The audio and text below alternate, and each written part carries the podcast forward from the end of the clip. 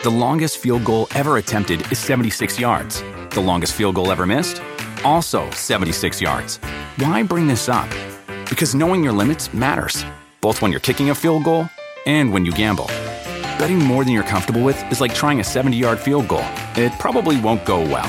So set a limit when you gamble and stick to it. Want more helpful tips like this? Go to keepitfunohio.com for games, quizzes, and lots of ways to keep your gambling from getting out of hand. You want a beautiful lawn? Enter TruGreen, the easiest way to get a great lawn. Just water and mow, and they'll do the rest. Weed control, fertilization, aeration, and more. TruGreen is the official lawn care treatment provider of the PGA Tour, and they have a verified best price, which guarantees you the lowest price with no compromise on quality. You do you. Let TruGreen do your lawn care. Visit trugreen.com, T R U G R E E N.com to get the best lawn at the best price with the best people. Guaranteed.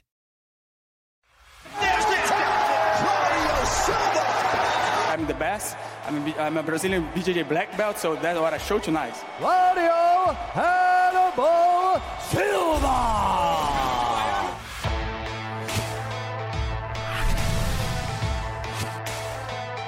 Welcome to UFC Unfiltered. Please tell me that's on video. I've never been happier. I'm made for a fucking podcast. That's dangerous. Listen to me. We're at it.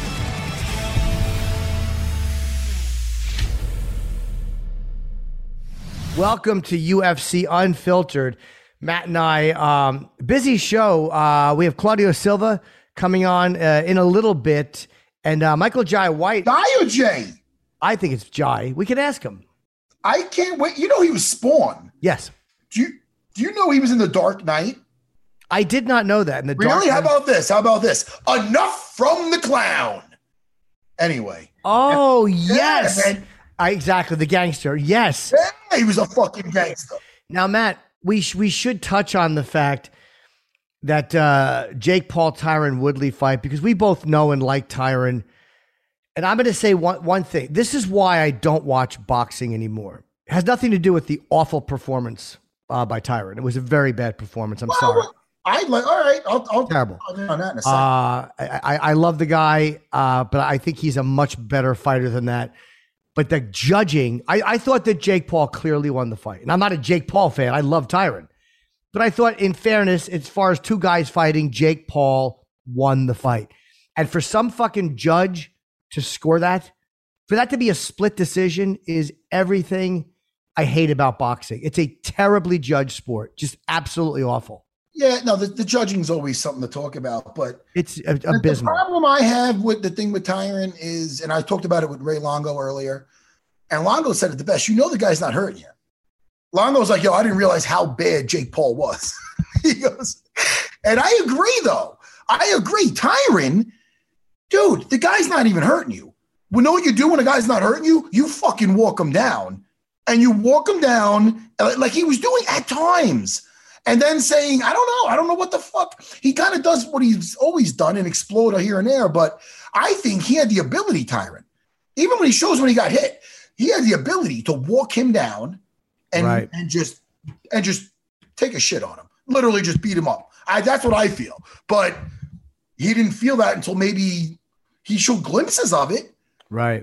And it's almost, it doesn't, it's not the same thing at all, but it's almost like when you think of the Nate Diaz fight versus um, um, Leon Le- Leon Edwards.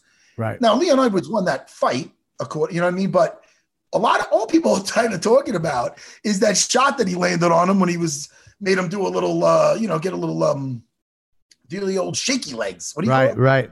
Yeah. You know, so he had him on the ice skates. So just like that, all people are really talking about is that picture of of Tyron uh, putting Jake Paul onto the ropes. So I mean, that picture is hysterical because you see Jake Paul a little with some birds above his head, and then you see like in the background, you see like his relatives, a little kid that looks up to him. They're all looking like, like fucking no.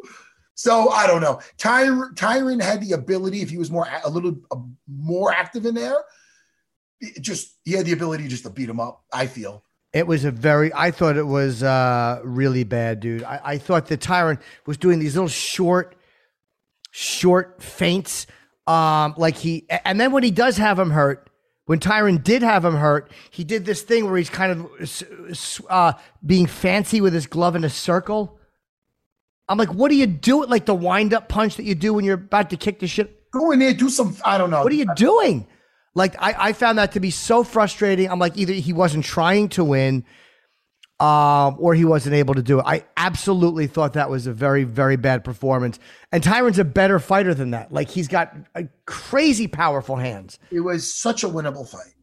I feel like a such. I mean, to the point where it was it was fun because it kept you like whatever, like guessing. But he could have just. I feel he could have just stayed in his face Agree. and just the shit out of him. I, I don't know what was going on there. But uh, listen, you know what I know what I'm really you know what really gets me going is an underdog pulling it off. Gerald Meerschaert. Yeah. Now we love Gerald. Yes, we Gerald's do. a friend of the show. I, why the fuck don't we have Gerald on today? I'm gonna start making some goddamn calls. Hey, bookers, bookers. I'm telling the bookers of this show, UFC Unfiltered. Hey man, I don't mind me reaching out to some people. I wanna, I want you to get me some numbers or else I'm gonna have to do it through Instagram or whatever. Because there's some people I want to fucking talk to, Jimmy. It is mon- uh, Monday. It's possible they're traveling home today. It's just all good. We'll be talking to all of them. But back to Gerald Meerschaert. He was the biggest underdog on the card.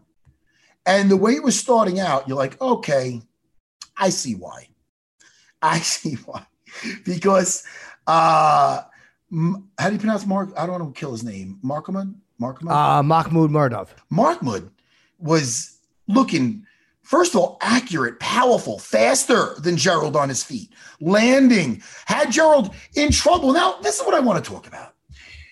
Gerald was very smart with weathering this storm. Now, some guys are too tough for their own good, where they go knocked down and, oh, that doesn't look good. I'm getting back up just to get knocked down again.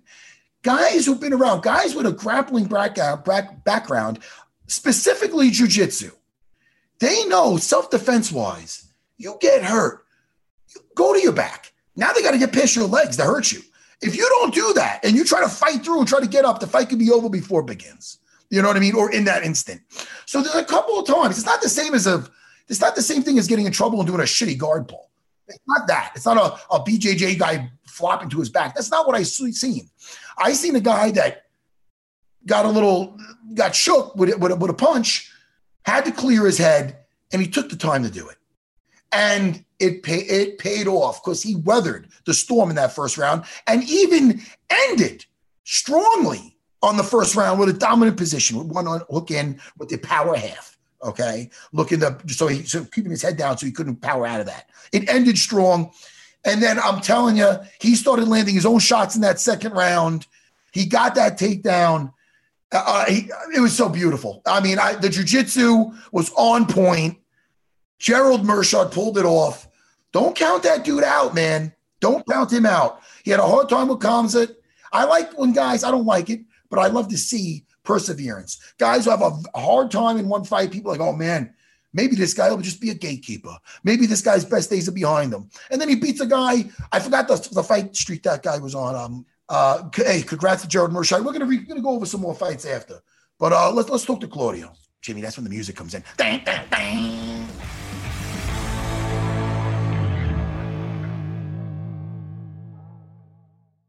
This episode of UFC Unfiltered is brought to you by P3, the official protein snack of the UFC. P3 portable protein packs are a savory and crunchy combination of three dynamic sources of protein from meat, cheese, and nuts. Each P3 pack contains up to 13 grams of protein, and they come in great tasting combinations like turkey, almond, and Colby Jack. P3, three dynamic ways to fuel your day with protein packed meat, cheese, and nuts because three is better than one.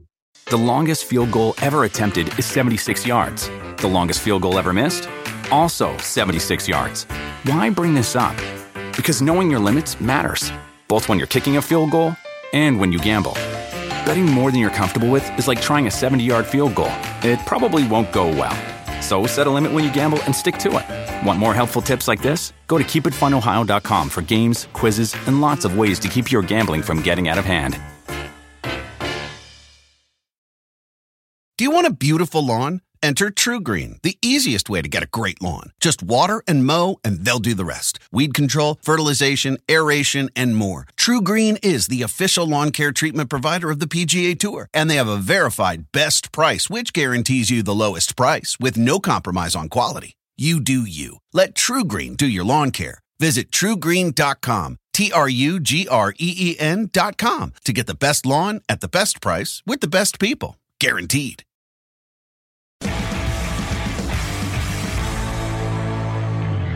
Is that an acai shirt I see? Yes, it's my brand, you know, Acai Earth. No, I love acai. Really? Well, you gotta try my one, you know. It's directly from uh, Pará, you know. It's directly from the jungle. Oh, I'm, I like that. You got to go to the source. I like that, man. I'll try that. I do a lot of deliveries right now, you know. I'm, I'm selling in some BJJ academies, some tournaments, you know. Yes, definitely one day, you know, I'm I'm gonna become like big and I'm selling all over around Europe, you know, in this big markets. Hey, listen, this is be- this is good. Conor's got the proper twelve. Die- um, not Diego. Uh, Dustin Poirier, the Poirier, the hot sauce. It suits them both. A Brazilian jiu-jitsu expert, a fighter. You you're an ex- expert in jiu-jitsu. What belt are you? Uh, black belt, third Of course, of course you are. of course you are. High level. Hey man, you should be having your own acai. Acai and Brazilian Jiu-Jitsu, they are brothers, you know, they work together. So that's what I'm saying when I'm getting some gyms and, and tournaments. I say, hey guys, do you guys know what acai is? No, we don't know. I'm like, come on, man. So you don't train BJJ them, you know? Hey, And then straight away they want to buy, they want to try, you know? It's uh, funny. What exactly is acai and what does it do for you? And acai, it's a, a berry that only grows in Amazon and in Pará in Brazil, in the jungle. Uh, doesn't grow anywhere else in the world. You know, it's a Brazilian uh, super berry. So the Gracie family made it popular. Jimmy, when I was in Brazil uh, training at Barra Tijuca in 1998, my buddy, little Paulinho, he brought me to this place behind They his. did sucos. Yes, and it, oh, delicious! Oh, yeah, it's, the, the, the um, They did sucos, yes. yes, in, in, in Rio, and it was delicious, man. I go, what is this? Like it's like an ice cream. They go, no, it's it's a berry. It's good for you. So I was ahead of the curve. I tried that. I go home and tell people about it. It was nowhere in the states. Now you go to Bango Bowl, you can get an acai, but Jimmy calls it acai. I tell him, Jimmy. I did at one point, yes. There's acai now in, in, in China and Abu Dhabi, Dubai. But, you know, um, they don't know how to do it properly. You know, right now there is like um, industrial acai. It's full of uh, sugars, you know, emulsifiers. It's not like we do in Brazil. You know, we get the pulp and you just blend it with uh, uh, guarana syrup and fruit. You know. That's kind of how you're supposed to have it, right? Because I see it. A lot of places in New York do have it, and it's like an acai bowl, and it's like it's got all this other stuff in it, but it just seems like you're almost eating a dessert. Yes, man. I, I had acai. You know, in I, I was in New York. I was in an airport, and I try. I'm like, what the hell, man? It doesn't taste like acai. It tastes like glue. You know, like people they don't don't realize how how, how beneficial it is. You know, and how good and how tasteful acai is, and uh, it's a shame. You know. So I'm try I'm trying to do like the artisanal way. You know, handmade acai. I don't put any emulsifiers, you know, and, and any like conservatives or sugars. So I'm keeping the Brazilian way. Where could we get your acai? If I wanted your acai, where do I get it? I want to know. Let's go on my Instagram page, Acai Earth, you know, just go on Acai Earth on Instagram and just make uh, just make an order, you know. Acai Earth on Instagram. All right.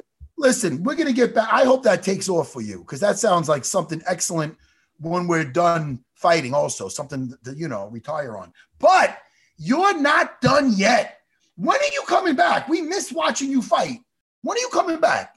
Well, right now I'm just dealing with some knee injury, you know, and uh, man, I'm I'm I'm trying to fight in December. Okay. And I'm just I'm just hurt out my knee injury first, you know, but I'm ready to go. I'm training boxing every day, you know. because I cannot just stay home without doing anything. And London, you know, we don't have summer, so we gotta be training. You gotta do something. You gotta be active, otherwise you go crazy here. Oh, you're in London now? Yes, I'm in London. Now, let me ask you now, Claudio. You started off fantastic, man. Uh, winning all five of your first fights in the UFC, and now we're coming off back-to-back losses. So I've been there before. I know what it's like to lose a couple in a row are you like chomping at the bit to get back in there and say, look, man, I got to get the monkey off my back. I'm better than this. You lost the great, really good guys, obviously. Yeah. But how are we feeling right now about wanting to get back in there? Man, all the best fighters they lost, you know, once in their life. And uh, to be honest, like it's a weird feeling. Uh, I was feeling very bad after my last last fight, you know. I train a lot. Uh, all my fight, man, I give a lot. I, I, I give all my heart, you know, all my soul and blood in the training. I don't believe in just about I want to win. I truly believe that uh, before you want to win a fight, you must want to prepare, you know, at the maximum because everybody wants to eat, but nobody wants to sacrifice. Nobody wants to train hard. Nobody wants to be in the. Every, most of people that I know, they want to be the comfort zone. You know, they don't want to get out of the comfort zone. They don't want to train when they're feeling tired, when they're they're like when you go to the gym and you just get beaten up, you know. So, bro, like, you know, was a horrible feeling because I train a lot, you know. I've I've been training. I, have been. That's the only thing I do. You know, when I have a camp, I don't I don't care. I don't give a fuck what's happening in the world. You know, uh, I tell my family, listen, man, if you guys want to talk to me, just talk about uh, productive things. You know, don't come with any negative subjects because I'm not to talk to you guys. And if I have to block you guys, I will do it. And uh, that's my mentality when it comes to prepare for a fight, you know. And uh, man, shit happens, you know, man. I'm not gonna take. I'm a, I'm a kind of guy that always take responsibility. You know, I'm not gonna say, ah, that was my coach fault. That was uh, the, I, I didn't drink water enough. You know, I did my best. I trained a, a lot. You know, but my opponent he just beat me up you know so what can i do what was his night i'm not gonna take nothing away from him and uh, man i'm just you know like get my my head back and i just don't want to jump straight away in a fight you know i want to stay with my family you know uh, recharge my batteries stay with my dog my wife you know and when i'm feeling ready to go you know i'm just fighting back. I'm i'm, I'm asked for a new fight you know. But was you know man like I had a long time uh, uh, when I was uh, I had like a surgery and I had four years off, and uh, I came back and I won my fights. Uh, I was submit everyone, you know, and uh, right now I have just the two losses in a row, man. sucks, you know, but it's part of the game. So I just have to take my loss as a man and just come back mentally strong, you know. It's it. I think I think when you go through losses, you know it's uh, it builds your character you know it does. It really does. Uh, let me ask you claudio your first just to get to know you a little bit better it's your first time on here your first even though you're a black belt in jiu-jitsu your first discipline was karate correct? Yeah so when i was kid i started with karate you know and uh, then i went i went to training capoeira and man once I, I saw like Carlson Gracie magazine i saw like a Carlson Gracie team you know picture in a magazine and straight away, I want to train. You know, I saw like all these guys, you know, Liborio, uh, Murilo Bustamante, Carlão, Vitor Belfort. I was like, oh man, I want to be like these guys. You know, look how strong they are. They compete, they fight around the world. That's what I want. And then I start training Brazilian Jiu Jitsu. That's all I always starts, you know. And I was from a small city. We don't have any, we didn't have any uh, traditional in martial arts, you know, no big names in the city. And when I was training Brazilian Jiu Jitsu, so I remember I used to go to Rio to compete, and everybody think this guy is crazy, man. You know, when I, I was telling them about Pride and UFC, everybody was like, man, our city is so small, you're never gonna make it. I'm like, ah, man, shut the fuck up, you're a loser. You know, I'm gonna make it, and I'm here right now. I like that. Of course, yes, yes. I we applaud you, and I like that you you don't listen to any negativity. You seem very positive whether it's people coming at you negative during a camp or that, like you're saying, you're from a small town, you'll never make it.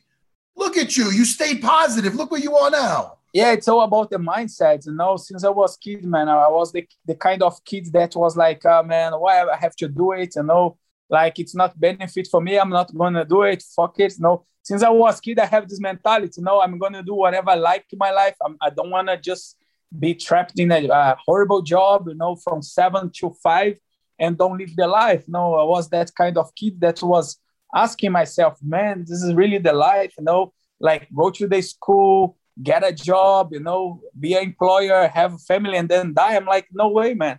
I want to see the world. You know, I want to learn English uh, well, I still didn't learn any English, but you know, I'm trying. Doing great, man. That, that, that's what I the life is about, you know, just not just like follow the system, but you gotta enjoy yourself. You gotta do things that you, you love, you know. To be honest, I think like if you never try, you're never gonna know. And it's, it's the worst worse than death is to live like a long life and and ask yourself, ah, if I try, if I do this, if I you know so that's why I, I, I am never scared. I'm never I, I'm never fear to fail in any way. If I want to make a business, I will do it. I don't care, you know, if I fail or not. If I fail, so when I'm coming back, I will have experience, you know. So yes, man, that's that's my my think of life, you know. And you went down to Brazil. Uh, what was it like during the pandemic? Spending time. You went back for a little while. How long were you back for? Well, I was there quite well a long a long time. You know, I went to be for one month. I was in, I was there. So then the, the British government he canceled all the flights back. So my wife told me, listen, we cannot go back because we have to pay two thousand pounds and quarantine for two weeks. I'm like, I'm not coming back. I didn't, I didn't uh, cancel my flight. So I was in Brazil, and uh, man, Brazil was really tough at that time. You know, I saw so many family kids. Uh, men, you know, grow grow adults, you know, getting food from from the bin. So man, I, I couldn't see that, you know, I couldn't accept that. I say, oh man, you know, I have to do something. I need to use.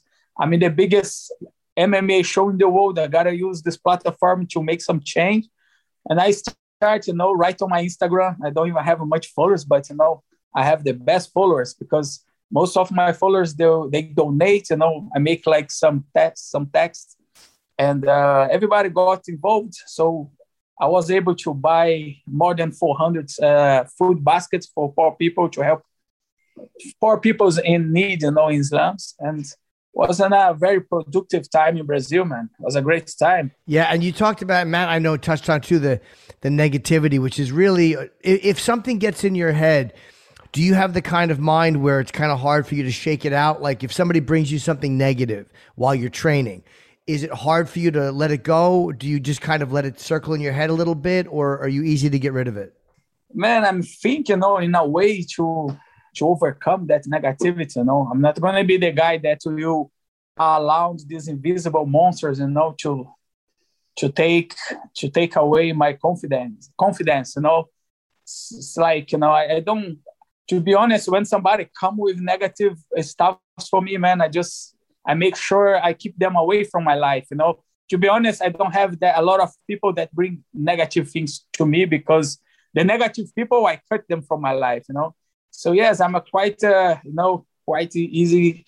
It's it's like BJJ, you know, Brazilian Jiu-Jitsu, man. You have to go for the submission and you have to solve the problem. That's what I do with negativity. You know, I'm just live day by day. Sometimes I think, okay, today wasn't a great day, but today, tomorrow, I will have a be- the best day of my life. That is like jujitsu, though. That is like jujitsu. There was times when somebody would like pass my guard in front of Renzo, and I'd be on the train at going home like, oh, sucker. And then the next day I go back there and I do good and I get a fucking Kimura and Renzo sees me, you know. So it, it is like jujitsu. You have to just keep going forward, you know. Hey, you know what's not negative? This thing right here. That's your dog. Yes, he's That's right your here. dog. Yoda. I'm on your Instagram. Yoda, say hello. There he is. What's the name of the dog? Yoda. Yoda. Yoda. That's nice. Yeah. I love it. Do you like Star Wars or you just figure you name him Yoda? Well, I used to watch, you know, but uh, Yoda was the was the idea of my wife. We I just we bought a dog, you know, and she just gave her the name straight away for him, you know. I think it's a cool name, man. Not just because it's the name of a Jedi, but it's hey, it looks like a Yoda. yeah, he does, man. Now, what is uh, Claudio? Before we let you, let you go, what is uh, the name of your website, or or so people can go and look at your uh, acai? Where, where can they go see it? I don't have a website. I, I don't have a, a, website right now. You know, I have Instagram. I just use my Instagram to people. If anybody want to make some order, just go on Instagram, Acai Earth, and just you know place the order. So simple as that. Acai Earth. Yeah, it's it's uh, also your your. The longest field goal ever attempted is 76 yards. The longest field goal ever missed, also 76 yards. Why bring this up? Because knowing your limits matters, both when you're kicking a field goal and when you gamble. Betting more than you're comfortable with is like trying a 70 yard field goal. It probably won't go well. So set a limit when you gamble and stick to it. Want more helpful tips like this? Go to keepitfunohio.com for games, quizzes, and lots of ways to keep your gambling from getting out of hand. Do you want a beautiful lawn? Enter TruGreen, the easiest way to get a great lawn. Just water and mow, and they'll do the rest. Weed control, fertilization, aeration, and more. TruGreen is the official lawn care treatment provider of the PGA Tour, and they have a verified best price, which guarantees you the lowest price with no compromise on quality. You do you. Let TruGreen do your lawn care. Visit trugreen.com, T R U G R E E N.com to get the best lawn at the best price with the best people. Guaranteed personal Instagram is Claudio Claudio Hannibal UFC. That's your personal. Yep, that's my one. And the other one is Earth uh, Acai Earth. Acai Earth. Yes. Hey man. Hey Claudio, really nice getting to know you, man. When you get a fight booked, come on back, come back on. We'll promote it. Definitely, man. It's gonna be a pleasure.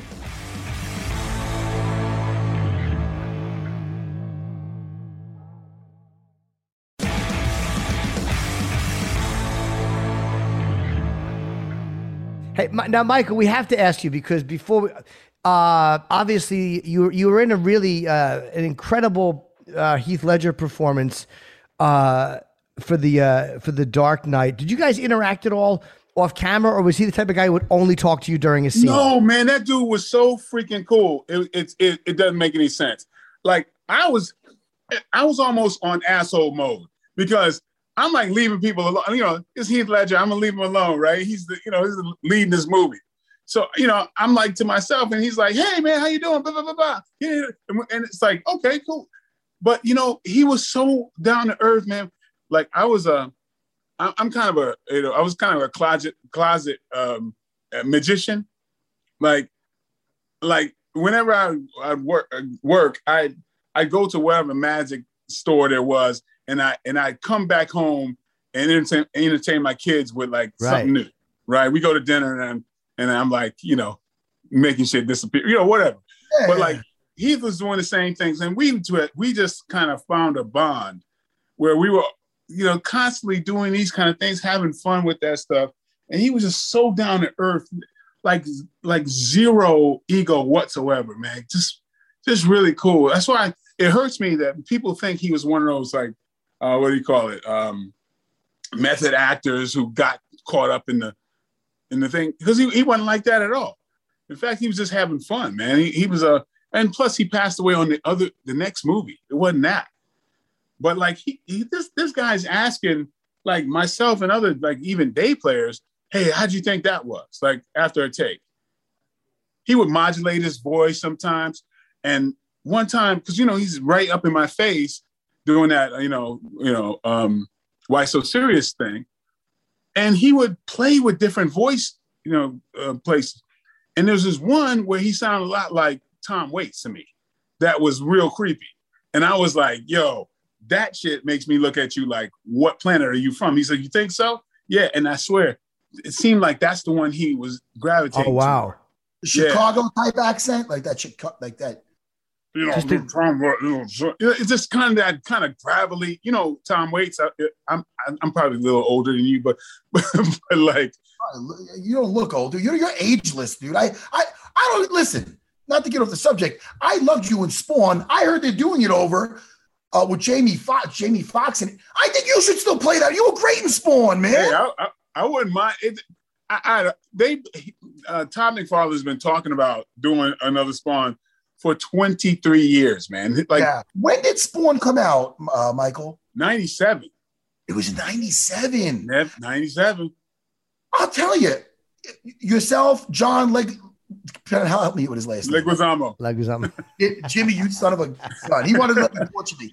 He was great as the clown. Oh yeah, yeah. That movie's like, like, like, like one of those cult classic movies. I'm sure you still get a lot of love for that movie, don't you? Yeah, yeah, I, I do. You know, it, it's um, I mean, I, am I'm, I'm I'm grateful to have, uh, have played that. I mean, if I if it came up again, of course I do it out of uh, just out of the sheer respect. Um, you know, it, it started a lot of the uh, you know special effects stuff. Yeah, and uh, yeah, so you know, it, I I think it could be it could have been a lot better. I would love to have done the movie like the comic book, like yeah. really hard, you know, really like dark.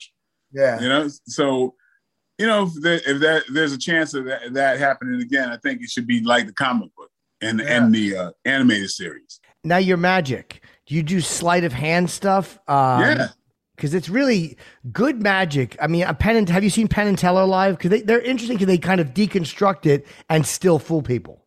Right, right. Yeah, I, have I've loved all that stuff. Um, yeah, I do sleight of hand. Sometimes a lot of things are a little set up that, you know, uh, in, in, in my kids think I, I, can just do something on the whim. I always kind of have to set it up. And then, you know, once you get a little bit better, you kind of have your own style, you know? Right. So yeah, yeah. Are you a good shuffler? Can you do like one-handed shuffle? Like I have my hand-eye coordination stinks. I can't do any of it. But I'm fascinated by anyone who can do any kind of magic because I have zero ability to do it. Oh no, you can. You can. You you you can even make your awkwardness part of it, which will be brilliant. You know what I'm saying? Maybe as a distraction, maybe yes, there exactly. is amazing distractions, and uh, the the you can you shuffle with one hand or no, or do you don't do cards? Oh no, I I, I can do some cards. Yeah. Yeah, and you and you know we you know strange enough, ma- um, doing magic helps me with like I you know I direct movies now, um, so you know the idea of how you hit somebody, you set the mind up for uh, you know kind of you a misguiding, you know, or all that type of stuff. If you understand how magic works on the mind, you can really affect people on film. You know what I mean? You can it's kind of like a sleight of hand, but in a film way. So there's a lot of lot of um, lot of stuff I, I draw from. Listen, I could talk this David Copperfield stuff all day long. You're a martial artist first. When yes, what did you start with? What did you start with with the martial arts? Because I I, I kind of started with jujitsu first. You know, and Jap- you know, traditional Japanese yeah. jujitsu. And then, you know, I did Shotokan and I got really heavy into Kyokushin that was like that was like my main style for forever. I mean, way back in the day when uh, you know uh, Tiger Schulmann. I mean, he was he was one of the Kyokushin guys as well back in the day. It's great to see him still like you know doing his thing. But yeah, I mean, he was like somebody I looked up to growing up because he was he was doing Kyokushin, but he was adding his own flavor to, it, you know, very much like I was. They produce good fighters, the Tiger Schulmann. Oh yeah, yeah. Because I mean, dude, everything in life is is points to a balance, right? So, you know, you got the Kyokushin over here, you know how to hit hard, you know, you know how to deliver that that that, you know, that strike with maximum effect.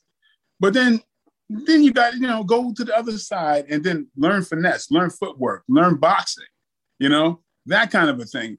And that's what, you know, it's great that the evolution of mixed martial arts just points to that. That's like, not only is it a, you're a better complete fighter, but you're better, I think, human being because you got to humble yourself to other arts and, and other styles. And that's that's like a metaphor for humbling yourself to like everything else out there in the world. If I can be humble and, and accept like knowledge, you know, so yes. it only it only benefits you. So yeah, I, you know, I I, I kind of really dig how things have come along, you know, with the MMA. Yeah, I mean, listen, Uriah Hall came from yeah. uh, Tiger Schulmann. Yeah, uh, yeah. Shane, Shane Who worked out with me right here.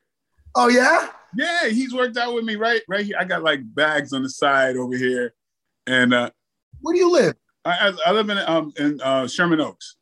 Oh, okay. Yeah, and and there was a te- technique we were working on. I was I was working on this thing where you know I have I have a lot of, I've created a lot of little you know sneaky techniques and you know I've been I've been like I always call myself the luckiest martial artist in the world because you know the I I I trained with like I, when I was 17, I was sparring with Bill Wallace, man, like, and Joe Lewis and that was those were my instructors. So I learned a lot of different things and stuff. There was one thing that I taught Uriah on how to kind of hide a, a spin kick, um, and to, to kind of load your hips up first, with, but but not turn your shoulder.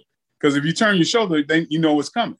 But to be able to turn your hips without your shoulder, and then the, the kick just comes bam, the, you know. It, and so we worked on that and worked on it and worked on it right on the side. And then I remember he was fighting Mousasi, Gegard Mousasi. And I was I was off somewhere. I think it was in Florida, some kind of thing. But I I went to a, a, a sports bar and caught the fight, and saw him like ah, that that looks a lot like what we were working on. I you know, but I didn't say anything. But, you know, so I'm the only guy. That, you know, I'm like, hey, I was ah, I might have had something to do with. It. And then then uh then and Uriah goes on YouTube and and you know and thanks me and he starts talking about yeah, this is what Mike taught me. I was like, oh shoot, I guess guess I wasn't wrong. But I mean that that that makes me feel really good. Oh, that's great, man. Yeah. And when did you start doing um, Brazilian Jiu Jitsu? When did you mess around with that? Oh yeah, man. I've been, you know, with Eddie Bravo and uh man, we you know, I used to I'm I'm a gym rat. I love training. Like it's like uh, at Legends, when Legends first came about, one of my best friends in the world is um, Frankie Liles, a super middleweight you know, WBA super middleweight champion of the world.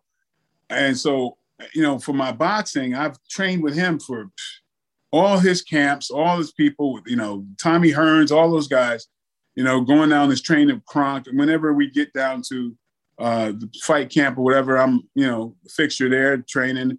I just, I just love the stuff, man. So, uh, you know, that's, I got my, my boxing family, that, that world. Yeah. Yeah. Yeah. So, Well, you, You know- played Tyson. You played Tyson in what, 95? Oh, that was great. Yeah, 90, yeah, 90. yeah, We shot it in 94. I think it came out in 95, probably. And did, was he happy with the portrayal? Yeah, he actually was. He actually was. Um, it, it, you know, we uh, we spoke while he was incarcerated, um, and it got it's kind of a heated discussion. And I thought it was going to be like, I thought we were gonna uh, it was gonna go. I didn't know how it was gonna go when he got out. Right. But you know he was cool and he, he said he really liked the, the performance and he actually did a um a Vlad interview not that long ago and he and he he he said he wasn't crazy about the movie but he liked what you know how I performed uh, how I portrayed him which I'm like well great you know my, my thing is I'm gonna do the best I can and, and uh, I'm glad he liked it and I'm glad he saw truth in my performance Was the heated discussion about the film and what he didn't like the film? No, the heated discussion was about something that um, uh, I was I was pressing him to answer a certain question Oh, that he wasn't comfortable about, and you know, and you know, and it was kind of it got to a point where it was like, I don't know, you know, he, he might be used to people who are don't stand up, you know, whatever. But I, I, I didn't, I didn't care about that stuff, and so, you know, it, it, it's kind of, you know, it's a warrior thing. Uh, it's a, a mano a mano thing. It's like, okay, if you got a problem with that, we can talk about it. You know? Hey, Michael, you knew you were going to be playing him, right? When you were arguing on the phone. So I Mhm. can't do I can't do a Mike Tyson impersonation. So he was going like, "Man, motherfucker, will you go? Will you go back at him like, yeah, in the same voice? Man, mother- you trying to get it down? I would have used that. I would have been trying to Yeah. get it down. Yeah, but, but you know, but it's it's, it's crazy because like I think I think he was concerned about like there's a lot of things that that we're privy to that Yeah. I was privy to that he didn't want coming out, right? So I think that was part of uh, the the the issues. But um, my thing was, man, I I was gonna end up I was gonna play this role, and so I did- on my own dime I went to Catskills, man. I I I showed up on the doorstep of where he grew up, and I I pleaded with the people that he was in you know in there with, like, look, I, you know. I, I'm all about the truth. You know, I got to do this role no matter what. I'm only hearing one side. Please give me your side. You know, I I sat with with uh, Kevin Rooney and I saw what Kevin Rooney's story is, which a lot of people didn't know what it was. That's kind of a tragic story right there. You know, there was, people didn't know because you know they they there's a narrative that you know once Mike left Kevin Rooney and all that type of stuff, everything went down. No, Mike was helping Kevin Rooney. Kevin Rooney like was actually apologetic and told me to apologize to Mike for him because I mean, there's a lot of stuff. If you look back, you know, it, it, there's Kevin Rooney made some missteps. It's funny. I you're right. I always thought that that that when well, uh, he left Rooney and then went to Don King and went down, I didn't realize that he was still helping Kevin Rooney. Oh man, like I mean, you if you think about it, when um when Mike Tyson uh was going with the Robin, you know, all that Robin stuff, he didn't want to do any interviews. If you think back, you you recall that Kevin Rooney did the interview in place of Mike Tyson? I don't remember it. I don't remember it. Yeah, yeah, it, it, it's it's like something that you shouldn't do. He he didn't want you know to talk about stuff, and then Kevin Rooney did, and, and that's one of the things that Kevin was really you know really sad about. But when we were doing this movie in '94, um, Kevin Rooney was not in a good spot. I mean, he had he made a lot of mistakes and had a lot of issues that, that got him where he was, renting a little place in Catskill that might have cost about three hundred dollars a month. So there's a story behind that. When on the Spinks fight alone, him being, you know, the uh, his manager making ten percent of that purse, which was twenty million. You know what I'm saying? So you, if you start unpacking that story, you kind of see a little bit of a, you know, the narrative is a little different. Um, yeah, so it's a, it's a, you know, Mike's, you know, he was in a in a rough place. Um, you know, to me, I always thought of this guy was a, a dude that was always in search of a, a, father figure. That was in my in my assessment and how I played it, because I always I always looked at Mike as like a, an amazing mimic of um of the people that mentored him. If you think about it, like when he was young, he spoke like a, an an old Italian guy. You know, he was speaking like Cus D'Amato. He was dressing like Cus D'Amato. What what black young black man wore suspenders and, and, and those cabbie hats, right? He's talked in those old sayings, those preambles, and all that those those things, right? And then when he was around Kevin Rooney after Cus died, his speech pattern became like Kevin Rooney, right? He go he, then you know he's around um, uh, uh, Jim Jacobs, and who's married, and then Mike gets married. Then he goes to with Don King. Now the N word is every every other word out of Mike's mouth, and now he's political like Don King. Goes to prison, comes out Muslim because that's the prevailing, you know, thing from from prison, right? You know what I'm saying? And he comes out with two father figures on each shoulder, Mao Zedong and and Arthur Ashe. So this is a guy to me has always looked for. I mean, he's always had that father figure thing that was that was missing, and I and I always thought for him, you know, he's somebody who kind of needed that somebody strong in his life. You know, but, but of course that's just been my assessment. Uh, but yeah, I, I think I, you know, it was a it was a it was a great opportunity to play something like that because you know the thing is you're playing you're playing human nature, you know, and but that dude uh, we had a lot of similarities because you know I was fighting when I was young. I was beating up grown men when I was 15, and that does something to you. You know. Now, this is were you fighting like in, in a structured form, or do you mean like uh, in the street, or just it was these were in set up fights? No, everywhere. Every, streets, um, uh, of course, Kyokushin, like they, you fight pretty much full contact.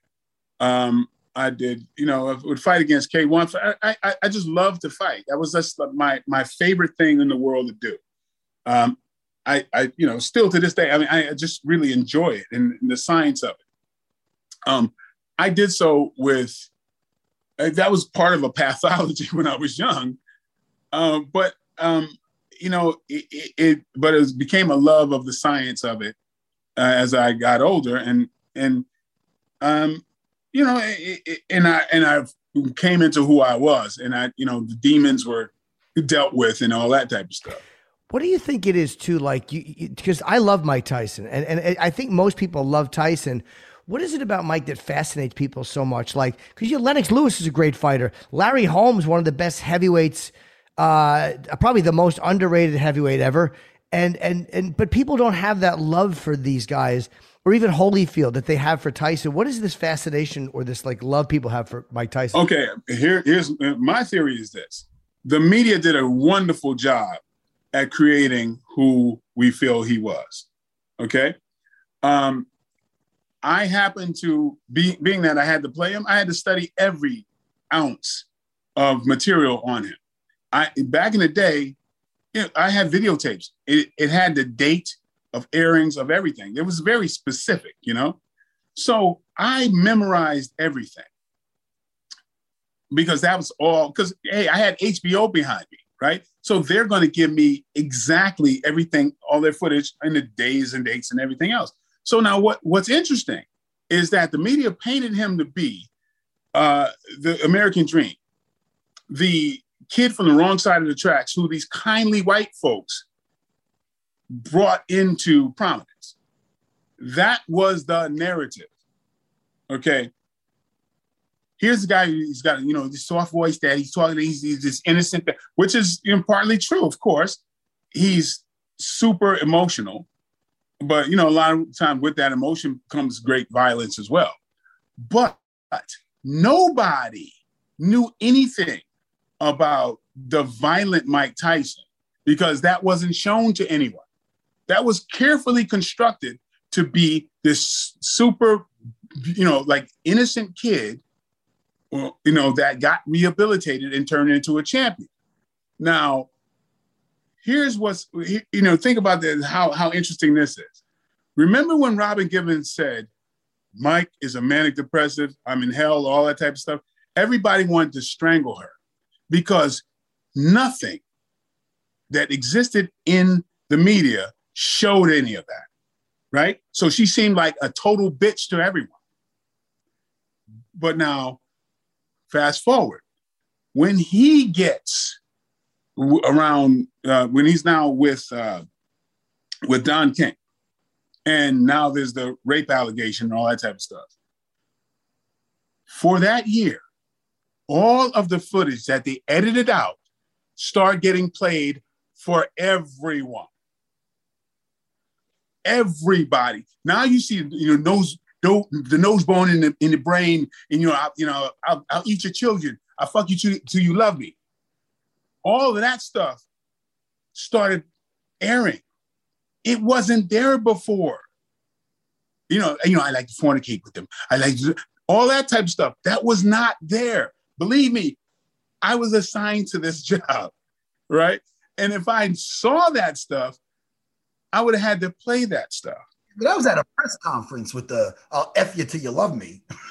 Jimmy says that a lot to me, and I get offended. Jimmy, I know because I finish. I finish before he even likes me.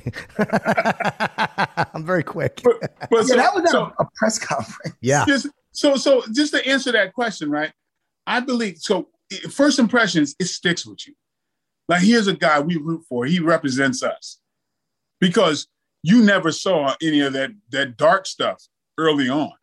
If you did, you wouldn't paint him as innocent. You wouldn't say, Robin, you're out of your mind.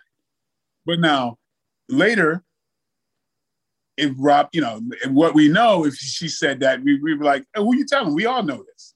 You know what I'm saying? So I think it's a masterful thing that the narrative that the media painted early on. And that is the person that we feel that we knew this innocent guy who represents our innocence. And so therefore, we're always gonna like hold him up to the highest regard because that's how he came into our lives. He was the he was the American dream. Um, but it, it wouldn't have worked if the media let you know the rest records and everything else early on. You know, it's funny too because I've interviewed Mike a, a, good amount of times, and I've I've spent time talking to him. And I think my favorite thing about him is that he talks about his flaws. And again, I met him years after, mm-hmm. but I love how he breaks down the things that are wrong with him and and his addiction and his uh, like all the things that make him volatile. When he talks about that, I love how he absolutely how he, yeah he's really open about that stuff. Um, and I think that's my favorite thing about him is the fact that he describes certain things in addiction. Like he's a much smarter guy than they ever gave him credit for being. Right. And he's really insightful, like to human psyche and the way why people become broken. And he's really an interesting guy. Absolutely, absolutely. Like you know, it's it's like any, anybody who's that you know, self-effacing and open about who they are and, and truthful, especially in, in this day and age when you know there's so much you know untruth. Uh, you, you, you know, you welcome that with open arms, and and and that's so he continues to be a hero for us now. Anybody who t- you know who's struggling with these things and they put themselves on the on the front lines, that's heroic. So Mike has absolutely become that you know but you know like i like i was saying is that the um there that's a reason why he stays close to our hearts now i think that for, for anybody who who dares be that that transparent with, with who they are and you know we we glimpsed this guy he's one of the most famous people on the planet you know and we've had a, a insight to his life early on so he's connected to us all hey michael you still watch the ufc or MMA? Are you kidding me? I'm a I'm I'm a nerd with it. Oh, that's great. Well, I am. I'm supposed to be. I'm going to be hosting a party here, like on the 25th. Is it a watch party? Yeah, watch party. I'll be. You'll be watching, I believe, Merab fighting Marlon Moraes. Oh, uh, Moraes is fighting. He's fighting Oh, I- Merab. Yeah, I think I think the uh, the headliner is that is that that's Volkanovski. Uh, Yeah. Volkanovski. I'll be corner. I'll be corner Merab at that at that fight. Okay, cool, cool. You'll see me in the corner of a little Georgian machine. Oh, yeah, I do. Listen, I I outweigh him by at least fifty something pounds, dude. Five minutes with him is like a VersaClimber session, man. He don't really. Oh, I'll be Oh, mounting. I, I, He'll be betting all that. Oh, dude, slow down, Merab. I saw the fight. Um, I saw the fight. Uh, um, Saturday. Uh, and heard your your voiceover. Oh, for the Aljo commercial. Yeah, Hey, yeah. maybe I could be a villain in the now. next. I could be maybe a, a, a friend of yours or a villain in the next Black Dynamite. I could be a voiceover.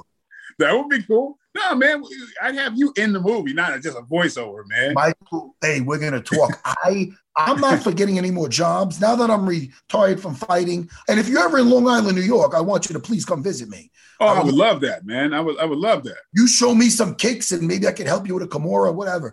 But um, let me tell you, I'm I, I have my gig here with Jimmy. I do Dana White looking for a fight. But if I can get Right. another, the only other job I could possibly want to do is that voiceover work. I did that that commercial, Yeah, dude. I'm I'm like, that's all you need. I'm like, Yeah. I'm- really. I go, and I'm Yeah, getting easiest money. it's fucking great, yeah, man. but you know, you got the personality, dude, man. That don't come around very often. You know what I'm saying? So, so yeah, it's. it- oh, and Jim, uh, I was, you know, I was watching the fight, well, the the, the debacle last night. Oh, Yeah, you know, and uh, and you know, uh, Russell Peters says, "Hey, Oh, you saw. I I love Russell. People, Yeah. I, I- boy, I feel bad for anybody who fucks with Russell Peters. He used to spar with Lennox Lewis. Uh, Russell Peters is a, is a great guy, and he's a huge, uh, huge MMA fan, and he and he uh, trains. So yeah, I, I I love Russell. I'm happy to hear that he's uh he's well. he said to say, hey, yeah, he, he just got into town, and, uh, and I'm not, I'm actually going to see him later today because I um, a movie I directed. Uh, I'm doing his ADR later today. Um, I, a movie I directed uh, it's a western, and I got a lot of your your your compadres in there. Uh, Randy Couture is in it, Cowboy Cerrone, uh, and, and Josh Barnett's in the movie as well, all playing cowboys. How many of those cowboys have that? Are they going to put fake ears on Randy or oh, that, what is that? I guess he's been wrestling in the fucking herd. Somebody's been grounded, bringing the bulls in with his fucking ears. Well, you know what? Hey, Lone Ranger, what the fuck's on your head? the 10 gallon hat ties that real well. Oh. he, he and he I gave him a big ass handlebar mustache. You almost don't recognize him. But I mean, he looks good as a cowboy. He, he- What is he's, the, uh, he's a bounty hunter and uh, that's out to get my character. What is this? Now, what is this movie called? And where? are we- Outlaw Johnny Black.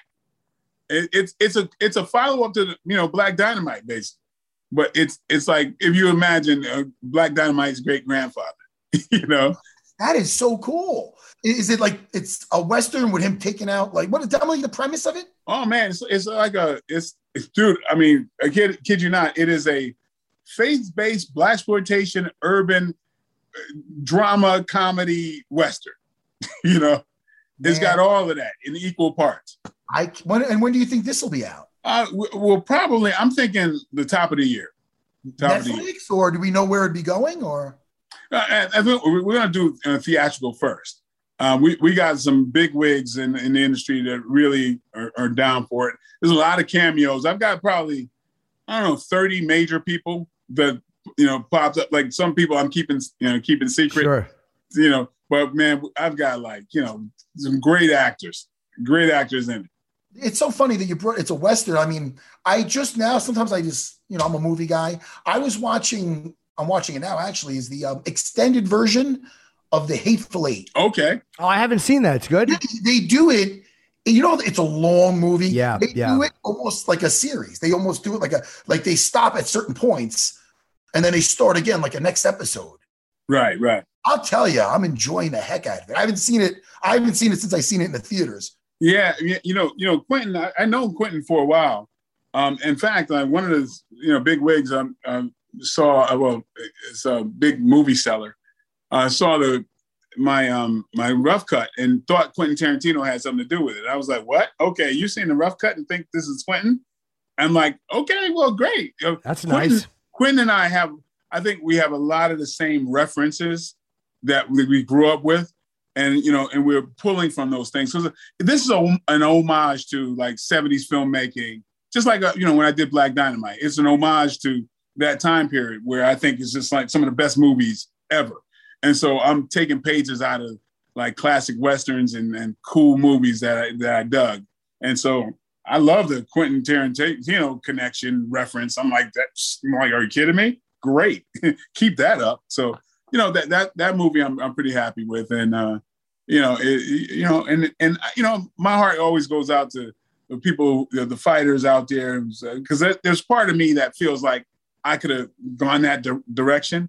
You know that that that, that um it's just so it's this it's just a, such a part of me that um I don't know. I mean, that's, I still stay connected to it because you know one day I can't do it. Michael, do you ever Yeah. do you ever feel like because you're such a martial artist, you used to fight, you have your background with the karate, with the tournaments, did you ever feel like, oh, I just I wish I could have fought in a cage just maybe once. Is there anything like that you would have? Of course, of course, I'm like that all the time. That's why that, I can't. If I name you how many UFC champions I've trained with at their gyms, it, it, it would it would astound you. I mean, from way back, from Maurice Smith to you know Rampage to all these people. And my thing is, it's it's a pure thing. It's out of my love for it and my my love for like getting better. And and I I I love getting like humbled and learn stuff. Right. Yes. It's it's not about an ego thing as as well. In fact, I'm a little depressed if I wind up being the instructor in that situation. Um, you know, but it, it, it's it's like like um like you know I, I celebrate like my the flaws more so like one of the most embarrassing sparring matches I've ever well it's the most embarrassing sparring match I ever had was with Michael Bisping. I call myself getting ready to, I'm helping him get ready for George St. Pierre, right? We're up and I'm I'm training with him. And I mean, I could barely get out of the first round. I'm so goddamn winded that I'm like, you know what? Just beat the shit out of me. This will teach me for eh, to, to, to you know waste time and like. But since that time, I'm like, I've never been that out of shape cardiovascularly since then. So that taught me a lot, you know, because right from when I was, you know, sparring with Michael Bisping, I was going to be meeting up with Gokhan Saki, who was one of my one of my favorite like stand up fighters, combination fighters, whatever. We're we're going to meet up in um in Dubai and, and train. And you know, you go to somebody's gym, it's it's their rules. I mean, whether they go like 100% or not, it's like whatever. It's it's you know, it's it's a gentleman's agreement. So I got to be ready for whatever. You know what I'm saying? And so that just taught me, you know, right after the Michael Bisping thing, where I could barely last two rounds, I just basically like I, I, you know, didn't take it for granted, man. I'm doing my my my road work and everything else. So once I got to Dubai, I was I was good, you know. But yeah, I I, love this stuff, man. So my my thing is that part of me that wants to test or you know, I've I've quenched a lot of that because you know, like I, I, like I say, I, I don't think I can get a better fight from somebody than in their home gym. And like so, like last year, I'm sparring with Jon Jones. in his house. You know what I mean? So it's like, and and that exchange, I, I love it so much. You know, it's it's like I don't know, it's it's like the adrenaline rush where you have to react and you have to, you know what I mean? It's it's like yeah, there's danger. I could lose a tooth, but but it would be worth it. It would so be worth it. It man, would be a great story if Jon Jones knocked your tooth out. yeah, you know, I, I am willing, and I, you know, I'm willing for that to happen. I mean, I was just with Francis and Ngannou three three and a half weeks ago, and you know, th- that's just like, you know, part of me is like, you dumbass, you know, this guy's a fucking tree. You know what I mean? And, you know, what if it goes this direction? It's like, okay, oh, oh, oh well. I had to start a movie the very next day, but there was no way I was not going to get the. Uh, uh, I wasn't going to take take advantage of training with Francis Ngannou, especially since like early. I mean, early on, we I, I met him and he's such a cool guy, and I was like, this guy's going to be UFC champion one day, you know. And I told him that, and and I'm so proud that it happened. Can I tell you, Michael, too? I like Ngannou very much. I'm a little concerned though, like he's like you know the comparison I've used is Rocky Three. Like he's enjoying being champion. He's been going around doing appearances, uh, doing doing, and I'm like, I hope he's training because I, I want to see him stay champion um, for a while. I would love to see him fight Cyril Gane, or of course uh, a rematch with Lewis, or even a third fight with Stipe if it happens. But I, I'm glad to hear that he's at least doing something. I, I hope he's really training.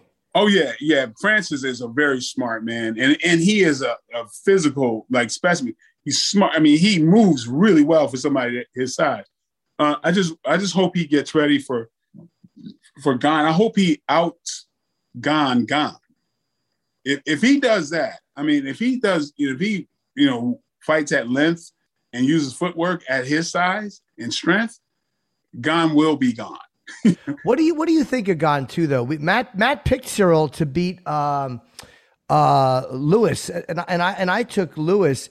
And uh, Oh boy, yeah. what, what what do you think of of of Ngannou against him? Because even though his footwork is so good, Ngannou when he beat Rozenstruik, he just kind of blitzkrieged him a little bit. He just kind of ran in, throwing a little bit wild, but caught him, and he just he hits too hard for anybody to take one of his shots. Well, the first time I saw Gane, I said nobody's beating. him. That that's the first time. That's I said this guy, his technique.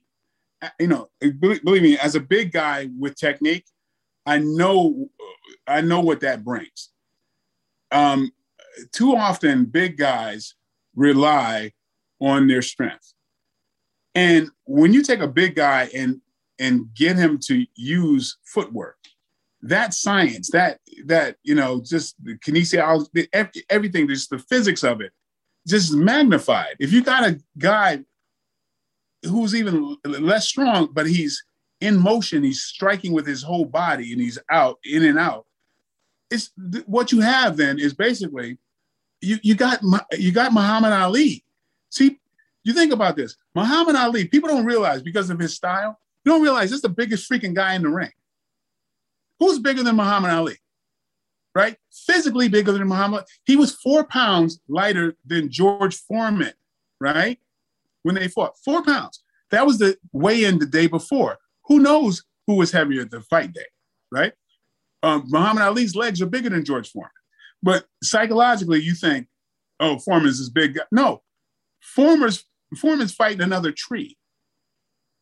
But and who's moving? I mean, that jab has body weight and movement.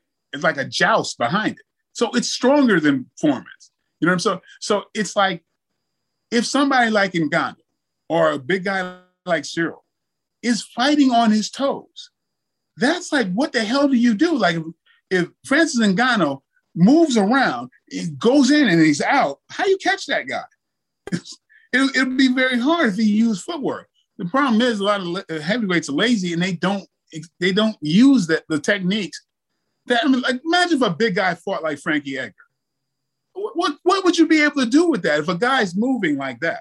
A lot of You know what I mean? guys they don't develop that, and they like Cyril Gane. That's not normal for a guy his size to move like that. I It mean, should be. Yeah, but should be. Francis, Francis might do that for a round and then just fucking gas himself out. I- yeah, right, but that, I, I I disagree. I, I, I this is one of those things that make me bang my head against the wall. I'm going. Why the hell is it good for Mike Tyson or anyone else like, to, to move like that, to keep your head moving, go in and out, and actually do something called defense. Why is it good for everybody else, but not good for heavyweights? Blows my freaking mind. So I, I'm, I'm always going, uh, if you can't hit me, you're in trouble. If you so Cyril Gane is a guy going like you know like yeah this this concept works for lightweights, but it also works for heavyweights. Yeah, I I, I don't understand just because I'm a, heavyweight I got to fight like heavyweight. Why? I, I mean, look, Frankie Edgar's got a little. I mean, he's got a little. He's he's got a little spring in his step. You know what I mean? These big guys, that's a lot. I mean, not, I don't think they look. Obviously, Cyril Gane developed it, so it could be. It's it's and and different. Listen, different boxers, like you said, they could be a little light and whatnot. Well, yeah, but but it's like why why just because I, because I'm big I got to act like I'm big? No, Yeah. you, you don't you don't. I'm I'm I'm living proof of that. I mean, there's a reason why I can get in the ring with anybody, anybody. I've I've I spar with heavyweight boxers, champions, all that type of stuff. I love it. It's not just like I'm trying to embarrass anybody or anything else. I love it. I don't mind getting embarrassed. But I but it's it's kind of like, you know, you know, touching on the thing you were talking about. Like, hey, you know, there's a part of me that goes, uh, you know, it sounds corny, but like, yo, Mike, man, you've been given a gift and you're not using it. Well, I'm using it in a in a good way. You know, I do martial art, I do films or whatever. But honest to God, the very best thing I can do in life is fight. That my entire life, that's been the best thing I've ever been able to do. And so since that is my my biggest gift, I can't not do it, right? So that's why I've been since I was 17, I've been sparring with Bill Wallace. He was an undefeated champion. Joe Lewis, Benny Urquidez, all these people.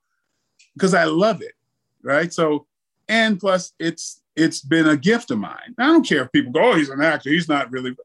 They're supposed to say that. They don't know any better. You know what I mean? But like, I'm a nerd with it, so I love to be in fight camps. And I mean, um, Eddie Bravo tried to get me up to um, to uh, uh, Ferguson's camp up in Big Bear. He, he actually Ferguson invited me to come up there, but I was working on something. But that I would loved to be up in Big Bear, going over technique with Ferguson.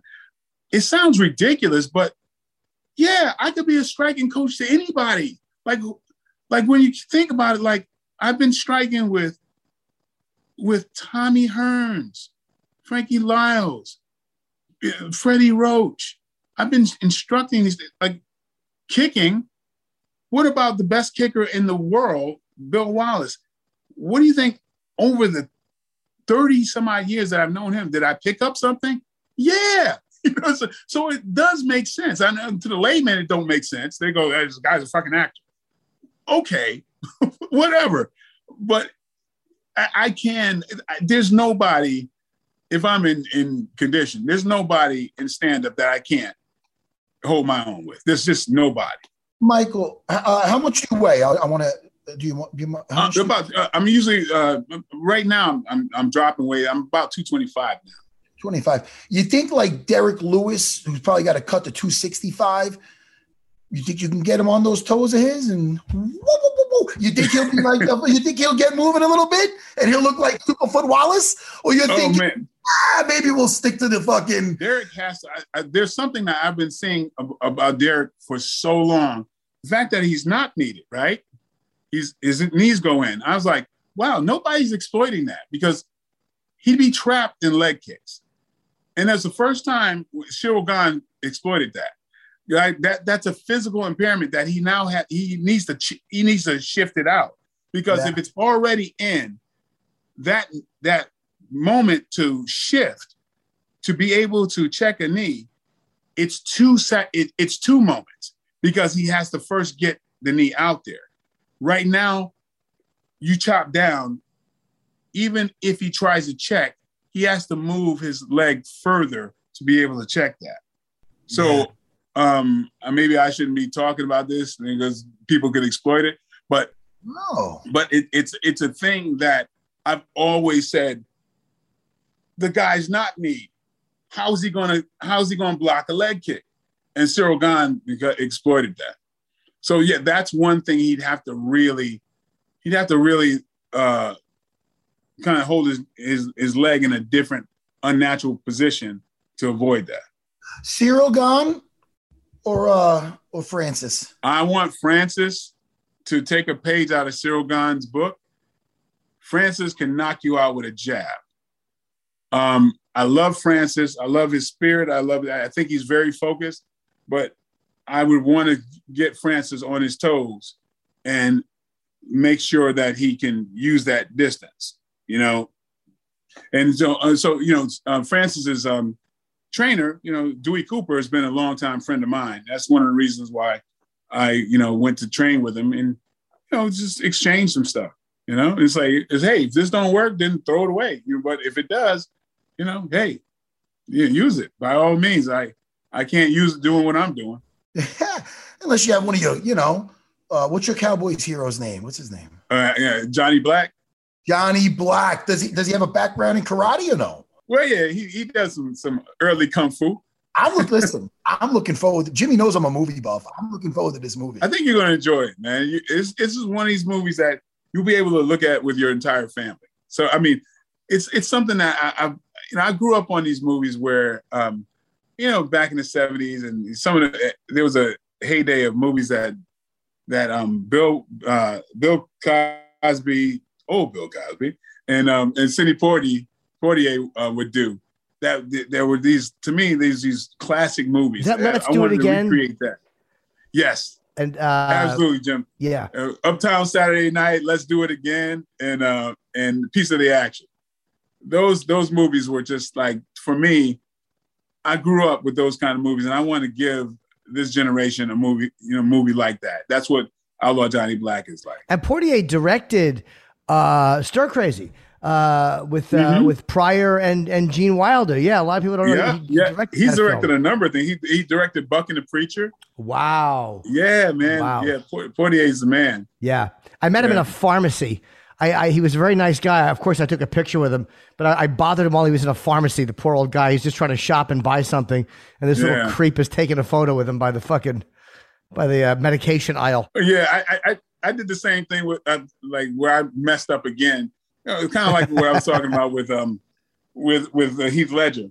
Um, and me and a long time ago, we were in a computer store, and me and my my girl, we were in there, and Sidney Poitier comes in, and then we're like, oh, my, instantly, I'm like, let's let's respect the man's space, and he's like, how are you guys doing?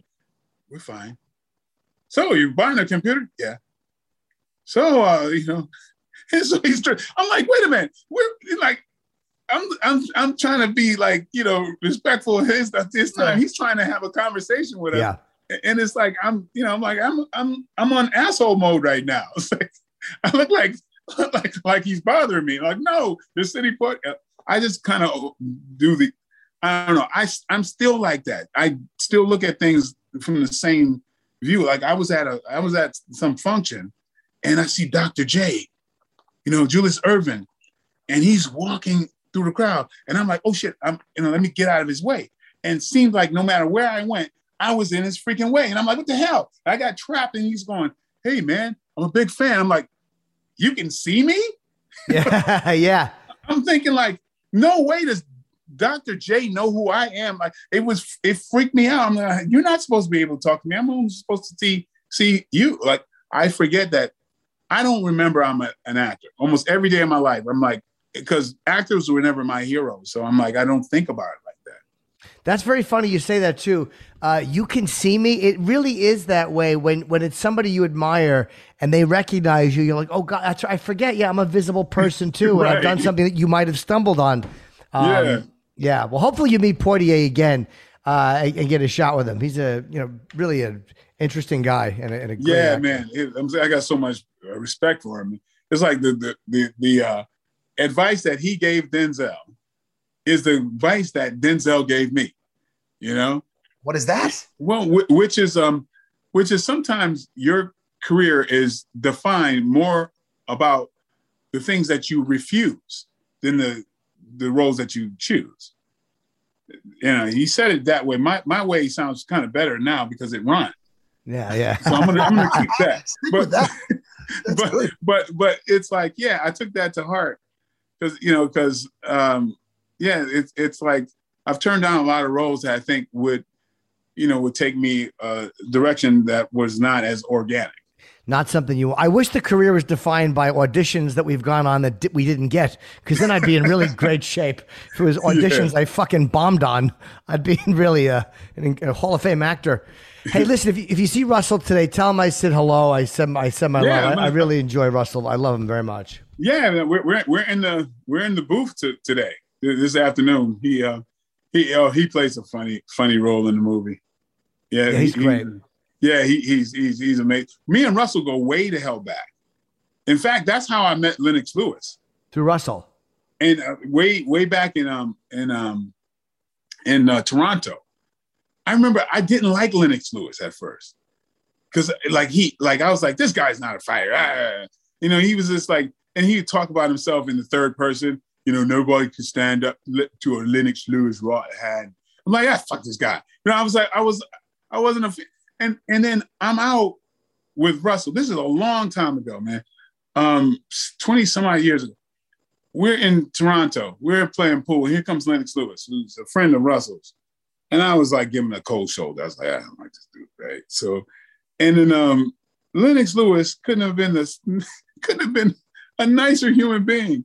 That's That dude is like so fucking. ni- He, he was like one of the nicest. Like talk about somebody with no ego. I mean, he's totally not the person I thought he was. I mean, we were all hanging outside, and he's like, you know, he's admiring cars that are going by, and he's like, "Oh man, I like that." Like, and I'm going, dude, I, I I'm pretty sure you can like buy that car, that car right there. If you stop him before Yeah. we, the the turn the light turns green, you could probably buy like, and he's like, "Hey guys, you want to you know?" you know, He invites us. He says, "What are you guys doing tomorrow?" You know, my mom could cook, and we, you know, you eat over my place. And I think uh, one of my buddies, uh, our buddy buddy Drew, friend of me and Russell's, it's like, "Yeah, sure, man, yeah, definitely." You know, of course, I'm thinking he's just being nice. Run into the guy. Two days later, he's like, "What happened to you guys, man? My mom cooked." and I've got all this food there. And it's like, and we're like, you were serious? Like, yeah, like, you know, come get some food. Like, Lennox Lewis had no idea he was Lennox Lewis. Right. One of the nicest guys, and he would not, he would never talk about the Lennox Lewis right hand and oh I'm this. No, I think that was a persona he did to fight or whatever. But man, what a nice guy, man. So um, I, you know, my judgment was uh terrible. Well, Michael, look, uh, you're you're a fascinating guy, man. We'd love. Why don't you come back on when your film is getting ready to come out or whatever? We'd love to have you again. What a fun hang this was.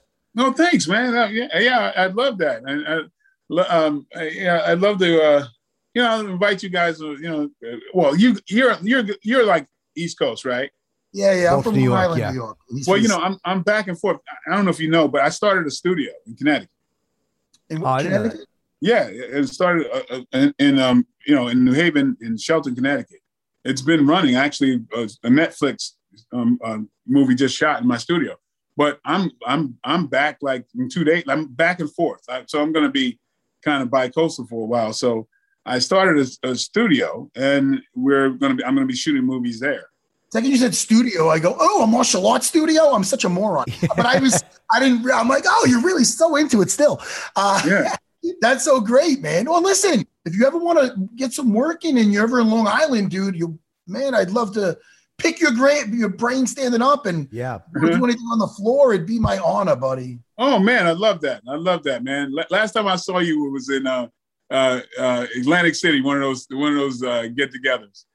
That's And- probably what it was. That's yeah, what it last time I saw you was in. Yeah. Yeah, but yeah, man, I, I would love to, man. I, I would love to.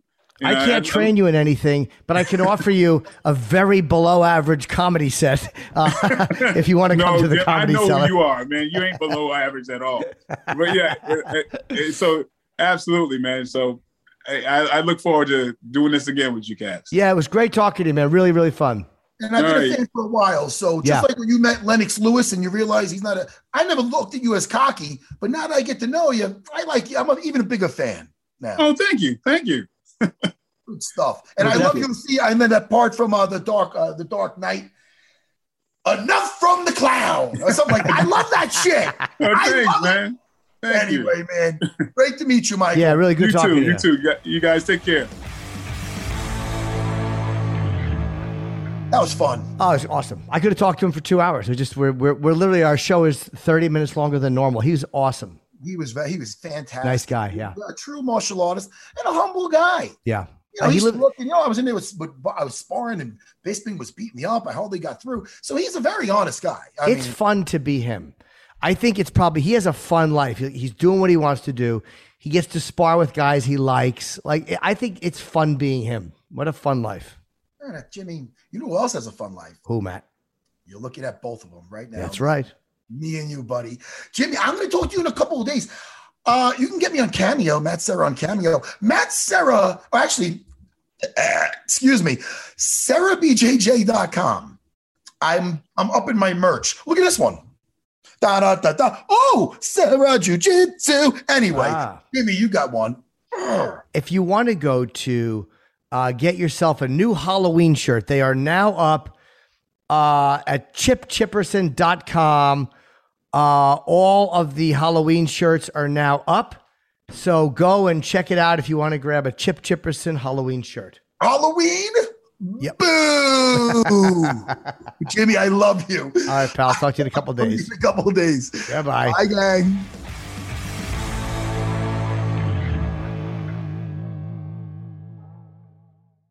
NetCredit is here to say yes to a personal loan or line of credit when other lenders say no. Apply in minutes and get a decision as soon as the same day. Loans offered by NetCredit or lending partner banks and serviced by NetCredit. Application subject to review and approval. Learn more at netcredit.com/partners. NetCredit. Credit to the people.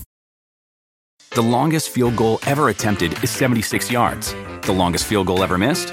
Also 76 yards. Why bring this up? Because knowing your limits matters, both when you're kicking a field goal and when you gamble. Betting more than you're comfortable with is like trying a 70 yard field goal. It probably won't go well.